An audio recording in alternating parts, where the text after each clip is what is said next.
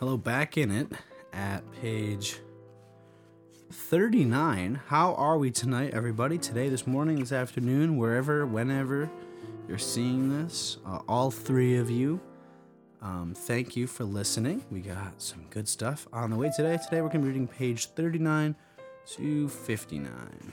We're reading from Owl by William Service. Parakeet. You would think one bird in the house would be enough, but our youngest, Grant, wanted to give brother Will a parakeet for Christmas. While the newcomer was being fed and watered and his cage dialed up, Owl got a good long look at the proceedings. From behind his own bars, he stared unwaveringly at the other prisoner, and he crouched forward, ready to go. To dissipate that voracious longing, I gave Owl a piece of hairy beef. Impatiently, he took the thing in his beak, continued his watch over the parakeet, the strip of meat dangling limp. So narrow and intense was his focus that finally the beef dropped from his beak unnoticed like a cigarette butt from the slack lips of a thug. I told people of the encounter, keying it with Owl's membership among the raptorial birds. A most vivacious Turinese woman gave her own most characteristic interpretation. Oh no, it was just that the owl was jealous. As a kindness to both birds, for a while we were able to keep both cages far apart, until convenience won out. It remains perfectly clear, contrary to the Turin insight, that Owl dearly wants a parakeet of his very own. In spite of it all, one night the two cages ended up in the same room, and we even let Owl go free. A minute later, I had to unknot Owl's talons from the top of the other cage. To ease the tension, I covered the parakeet's cage top and three sides with towels, Owl meanwhile sulking out of sight on the refrigerator. Since the open back of the cage was to the wall, I more or less assumed that from Owl's point of view the green bird problem had been removed. Not so. Owl came back bothered but coldly unconfused by the towel. He placed around on top of he paced around on top of the cage, then moved towards the back. Bracing himself, leaning way over, around, and down, he glared through the uncovered bars into the dim interior, where the parakeet lacked sense to have a heart attack on the spot. The ancients attributed the great owl wisdom. I, more careful, attribute him keen, the keenest appetite to find things out. So, tell me something, Owl. Were you using your intelligence or merely your inquisitiveness? It is all in the knowing what to look for, says Owl blandly, and makes no further answer. Owl knows about the bars of his prison, but his longing for that bird forces him to believe that one day the parakeets are going to give. He swoops to the side of the cage, clamps a grim array of talons around the wires, spreads his wings like Dracula's cape. Seen from over the, car- the parakeet's shoulder, Owl is Death's dark angel. The parakeet, squawking, sidles over to where those hooked toes are curved around the bars, pecks at them until Owl flies away. Owl turns around to glare. Or another day, while the parakeet, whose silly name I refuse to record here, fusses around with something at the bottom of his cage, Owl's hope springing eternally tries one more time, hits the roof of the cage. He sights down between his feet. The parakeet cocks one bright idiot bead of an eye upward. Like the hero who knows he can thrash the villain because that's the way it's written in his script, slow and kind of lazy like, the parakeet uses beak over claw to hitch his way up from perch to perch until he can brace himself between his mirror and a roof bar, from which vantage point he bites the toes. Owl once more flaps off, from a safe distance tries to kill the parakeet with his hex. Several times a week, it is the parakeet's turn to fly free. He takes salad from a spider plant growing on a window shelf. Having nibbled a while at that, he decides to visit his old friend Owl. He clings to the bars of Owl's cage, gibbering and peeping. Title of the picture The Convict's Lawyer Comes to Visit Him After the Trial.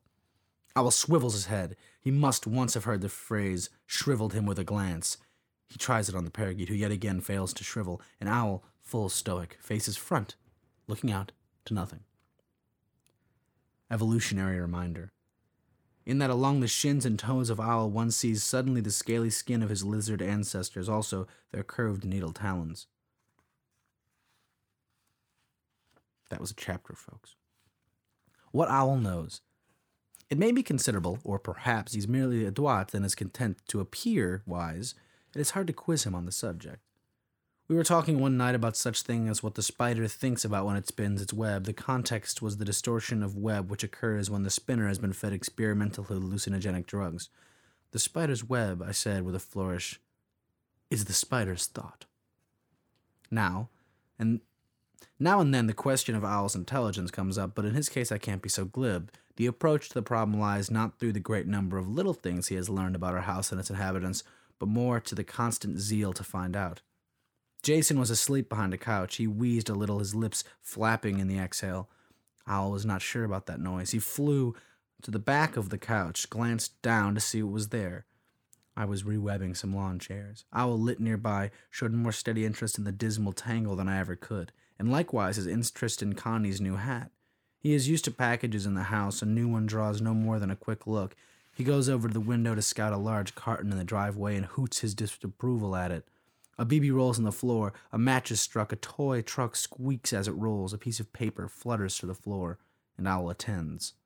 Yet, muttering to myself as I shuffle along, I go into a room where Owl is, and he does not even turn his head. I like to think he recognizes my footsteps. Note that Owl has divided dogs into two categories Jason and all of the other ones. I'd like to test him with another golden retriever. The same with cats. All except Claggart provoke the same horns up response and, if necessary, flight.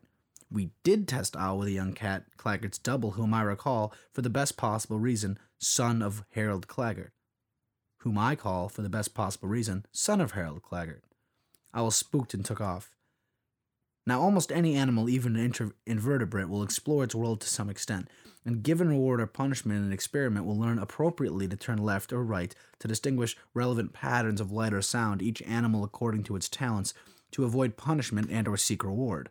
Owl, however, may approach or permit to approach two animals who have never given him any tangible reward, and moreover are the only two in his world who have ever rushed up to him close enough to scare him off.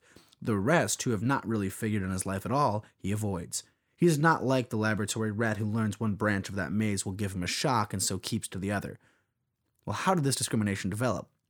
We'll have to be satisfied with partial answers. Whatever his feelings about Jason and Claggart, he has learned how they fit into his world. He flees the others as if it were ignorance itself he feared.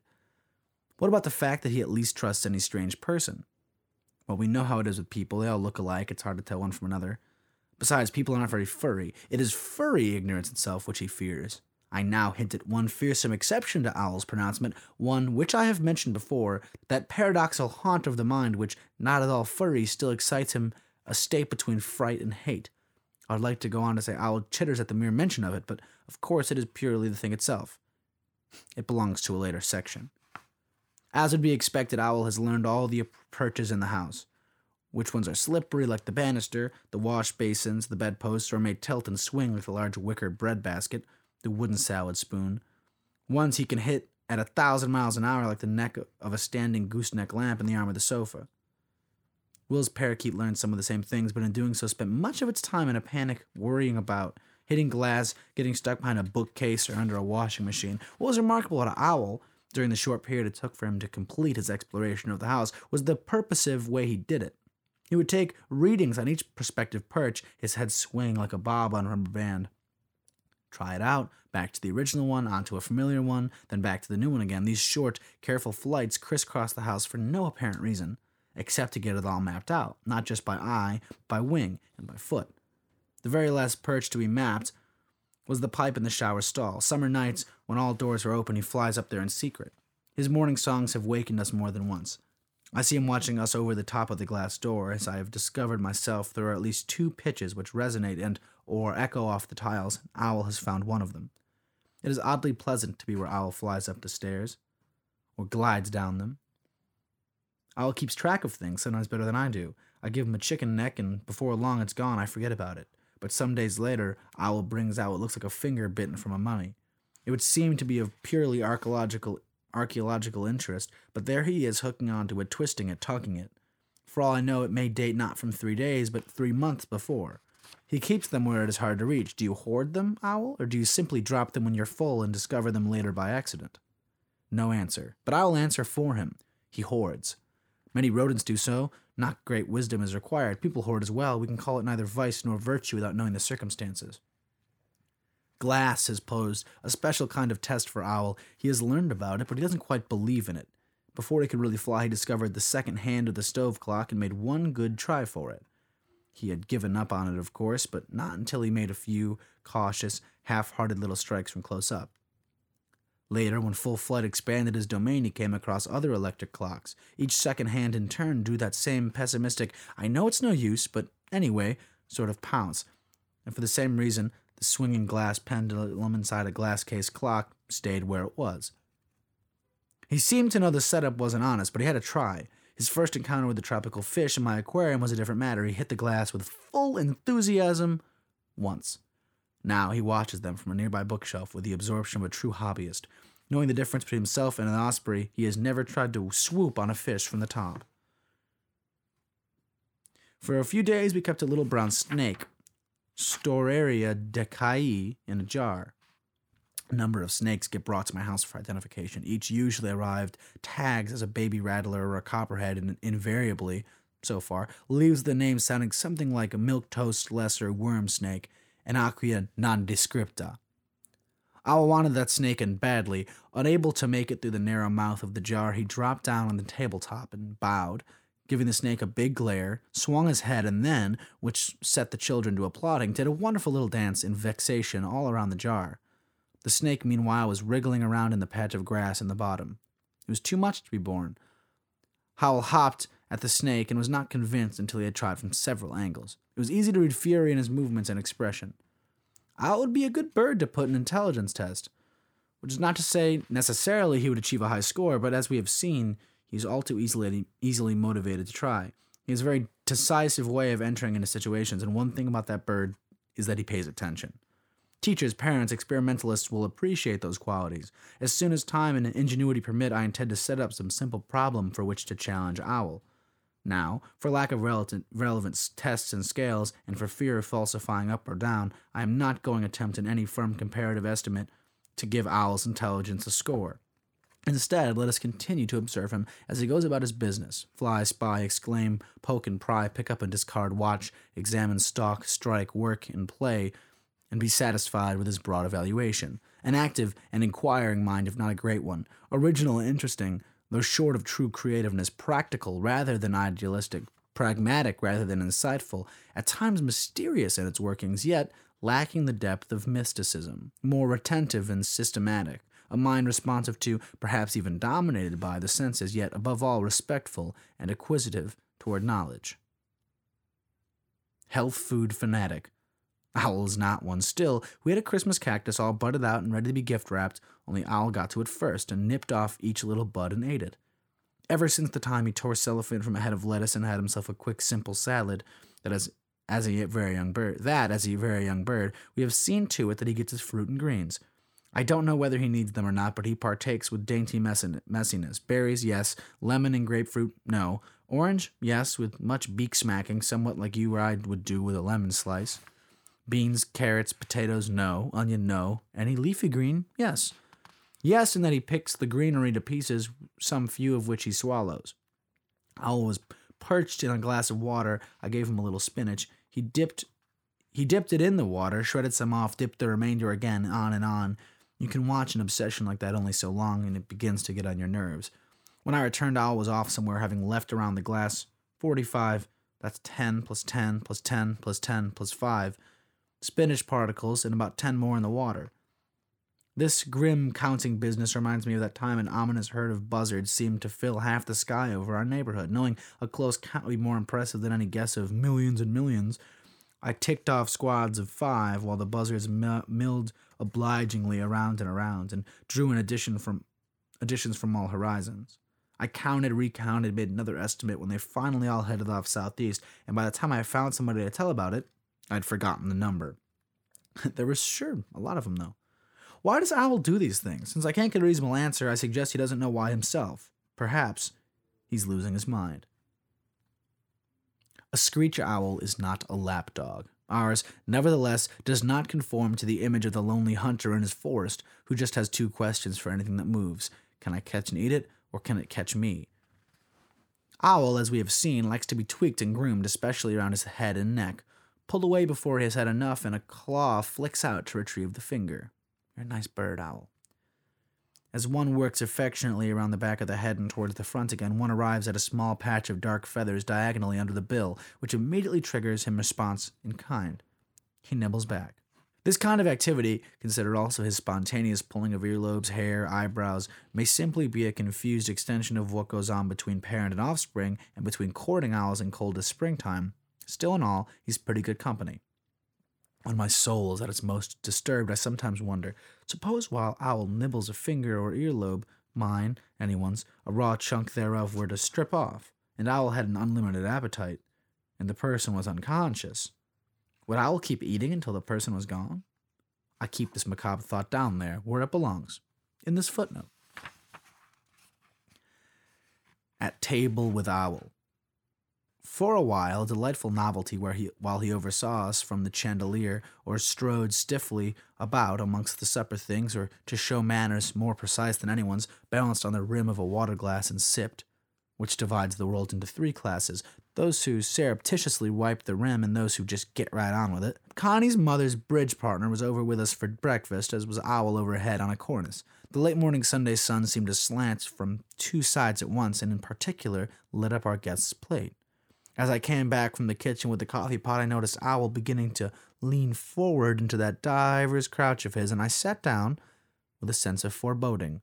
Between eggs and sausage, our guest's wedge of tomato was gleaming like, like, well, whatever simile I was going to make doesn't matter. What matters, Owl's was like meat to sit as the talk goes on, and to know a piece of the immediate future that no one else does, or almost none other who doesn't know that you know, is to share, for a moment, the prophet's power and woe. I suppose at the last second, for effect, I might have stretched my arm out to designate the tomato marked for destruction, but I didn't think of that. Anyway, Owl came down somewhere over my left shoulder and made his kill. Noise, laughter, commotion ensued. Owl glanced up and around, all businesslike, very stern in the midst of all the hubbubaloo. Hullabaloo. Record here Miss Tenny's name on the all time list of good sports. Owl was not enthusiastic about tomato, but he was given a few mouthfuls of egg instead. Owl has been receiving few, if any, further invitations to dine with us. The novelty has given way to irritation. His bowels move best around mealtime. And who wants a wild eyed barbarian dinner guest who, with beak, claw, and nasty noise, disputes every forkful with you? While howling children take his side in the contest and offer him consolation prizes any time he loses. Tufts. They're there. We presume they serve a purpose. Why is it that Owl sees something disturbing or suspicious, his horns go up? Because he thinks that with such tufty ears and gleaming eyes and ferocious claws, he looks like a lynx. He believes it. We won't argue. Sunbaths. What's this nocturnal bird of prey doing sunning himself? It seems kind of out of character. A bright patch of sunlight on the kitchen floor. Owl checks right, left, right again, and he locates the dozing claggart, then softly flies down to it. There is something special about these quiet landings. He sifts through the air through on feathers. He sifts the air through feathers as he lets himself down. Other times he seems to hit the perch as hard as he can. The gooseneck standing lamp he enjoys making go clong against the wall. Owl centers himself in the light, looks around once more, and gradually extends, expands wings and tail feathers like fans out of the floor, a fine, brightly illuminated gray brown display of owl all spread out there, with watchful yellow eyes. Now Claggart is up and walking towards Owl, who, of late, no longer takes off. Claggart is a tangled wire pulled tight, and as he gets near, his walk becomes crabby and slow. Owl's head rotates to the cat's progress, but he does not gather himself up in the least, will not interrupt his sunbath. The hard glare keeps the cat to a careful detour around Owl, even though he is close enough for an easy pounce. I don't know what game it is they're playing. I remind you of Claggart's pugnacity, which has been inscribed on the skins of X number of dogs and 10x number of other tomcats. Although some few people, also some few people, although the case is not pugnacity, for the woman who grieves, why do these bite, scratch me? The proper reply runs as follows I am afraid your touch has overexcited him. You can calm him down by rubbing him under the chin. Happens to be the truth. Owl may also fly to a lampshade and stretch himself out over the flow of light and warm air up from the bulb. The light glows through every feather. He is a splendid lampshade himself. His sunbaths are odd, unowlish, but appealing. What I don't like is to see him go down to Jason's bowl and peck dog food out of it like some sidewalk pigeon. Heart's abhorrence. That unpleasant, grating squawk is coming forth from Owl. We turn to see what's wrong and find out that there is one nasty looking bird right there. He has elongated himself up to must be twice his usual stature, which still doesn't come to any imposing much, at half his usual thickness. What shows most is a wide open beak and a lot of pink mouth and tongue where the noise keeps coming from. His horns poke way up. His eyes are all yellow around dots of pupil. For God's sake, Owl, what is it? There is no longer any mystery about what sets him off to such a peak of bad feeling. The question is why? You may be somewhat dis- disappointed in the class and range of objects he so detests broom or mop or axe handle, wooden rifle, baseball bat, fireplace poker, stick, long knife, anything at all like those.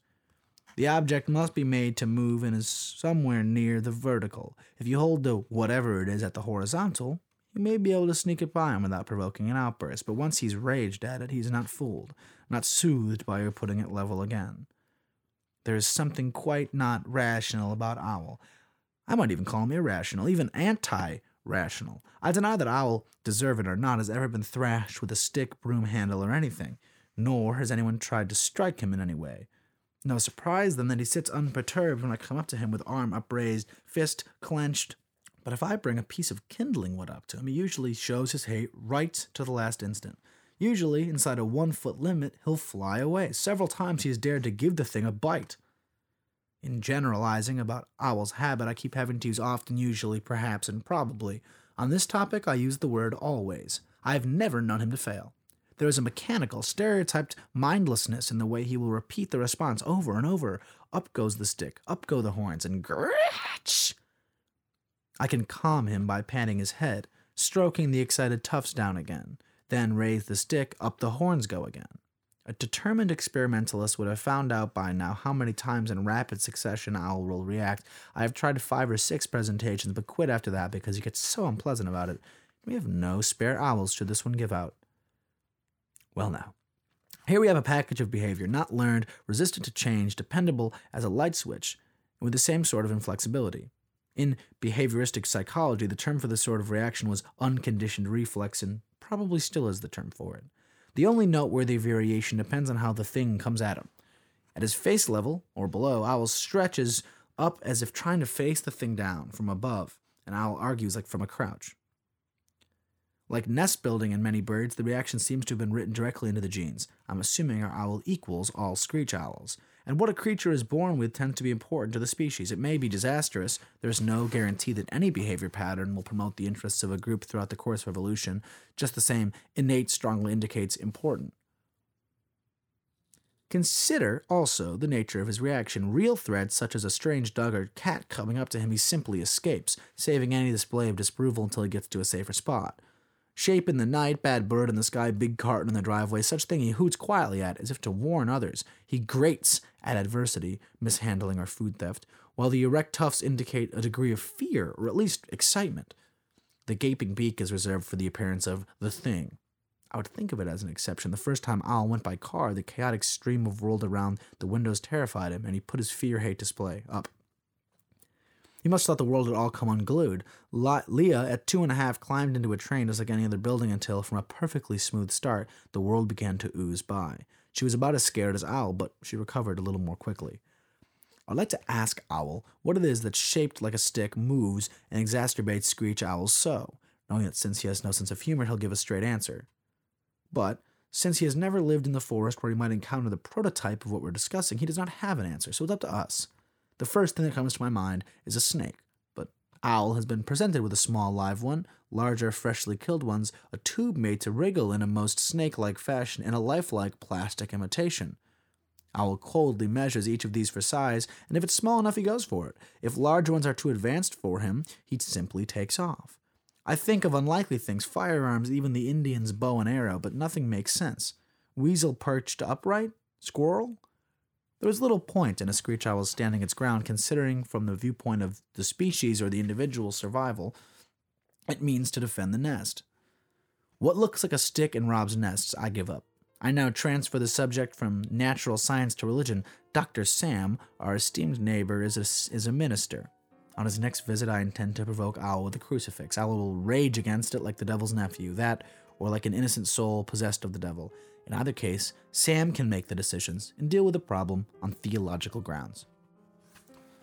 Whew. Hopefully, I wasn't going too fast for you guys today. That's a good one. Um, yeah, well, that's the you know reading for tonight. I hope, or today, whatever. I hope you enjoy. Hope you come back for more. Um, there should be one or two more before we finish. We got 30 pages left. So we'll play it by ear. But um, thank you for listening, and I will see you soon. Enjoy the rest of your night.